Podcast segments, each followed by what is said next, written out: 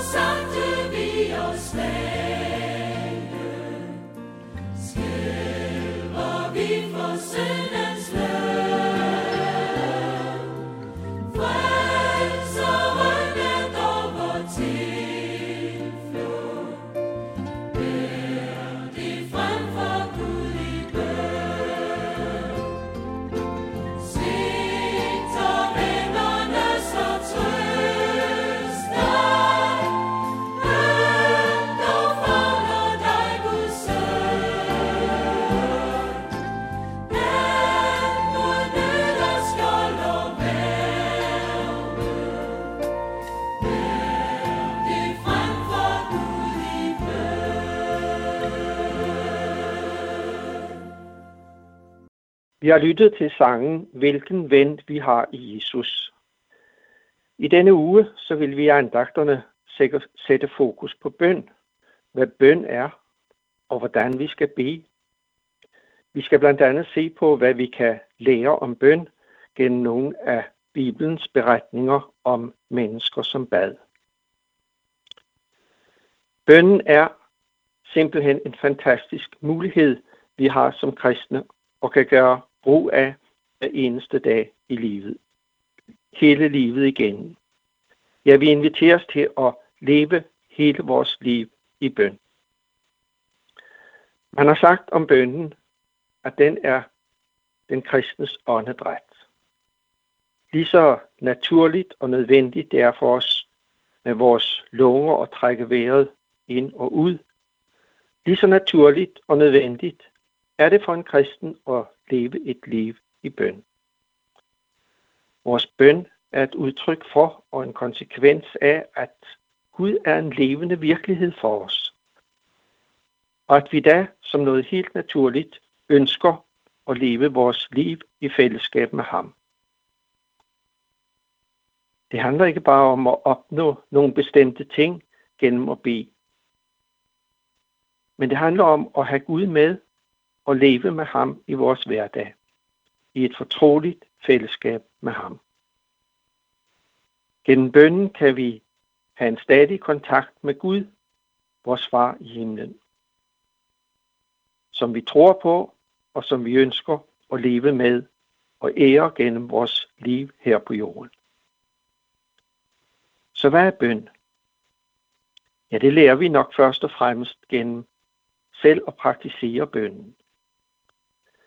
Men en bog om bøn, som har betydet rigtig meget for mig, er skrevet af den norske teologiske professor Ole Hallesby. Bogen hedder Fra bønnens verden.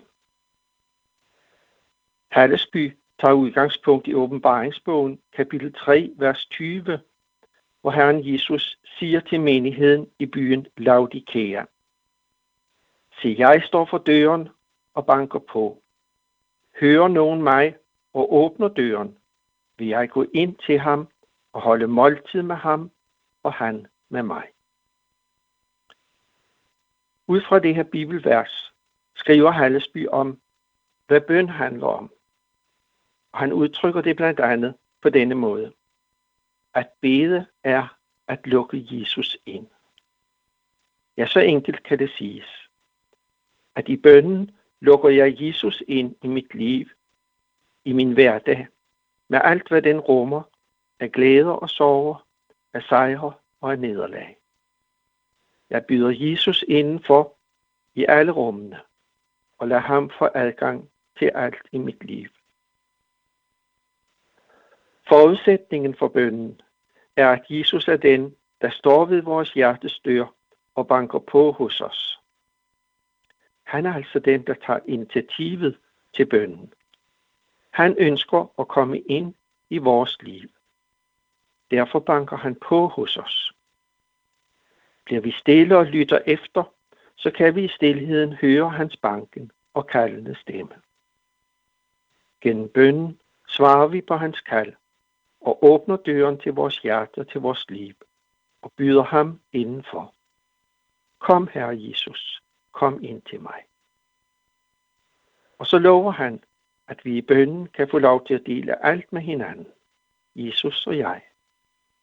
Ligesom når man spiser sammen, og et måltid deler måltidets gaver og fællesskab med hinanden.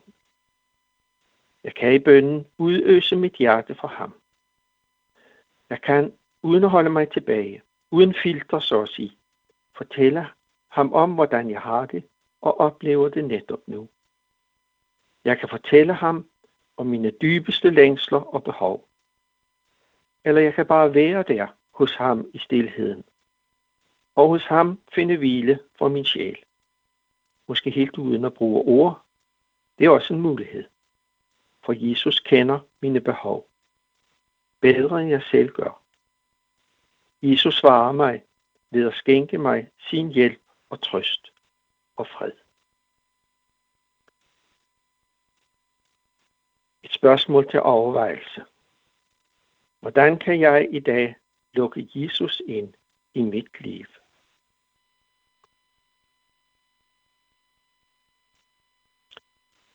Lad os bede. Tak, Herre Jesus, at du i dag banker på mit hjertes dør. Jeg ønsker af hjertet at lukke dig ind i mit liv og dele alt med dig. Hjælp mig til også at gøre det. Amen. Og lad os igen læse fra åbenbaringsbogen kapitel 3, vers 20, hvor Jesus siger, Se, jeg står for døren og banker på. Hører nogen mig og åbner døren, vil jeg gå ind til ham og holde måltid med ham og han med mig. Vi skal nu lytte til sangen Drag mig, o Jesus, ind i din favn.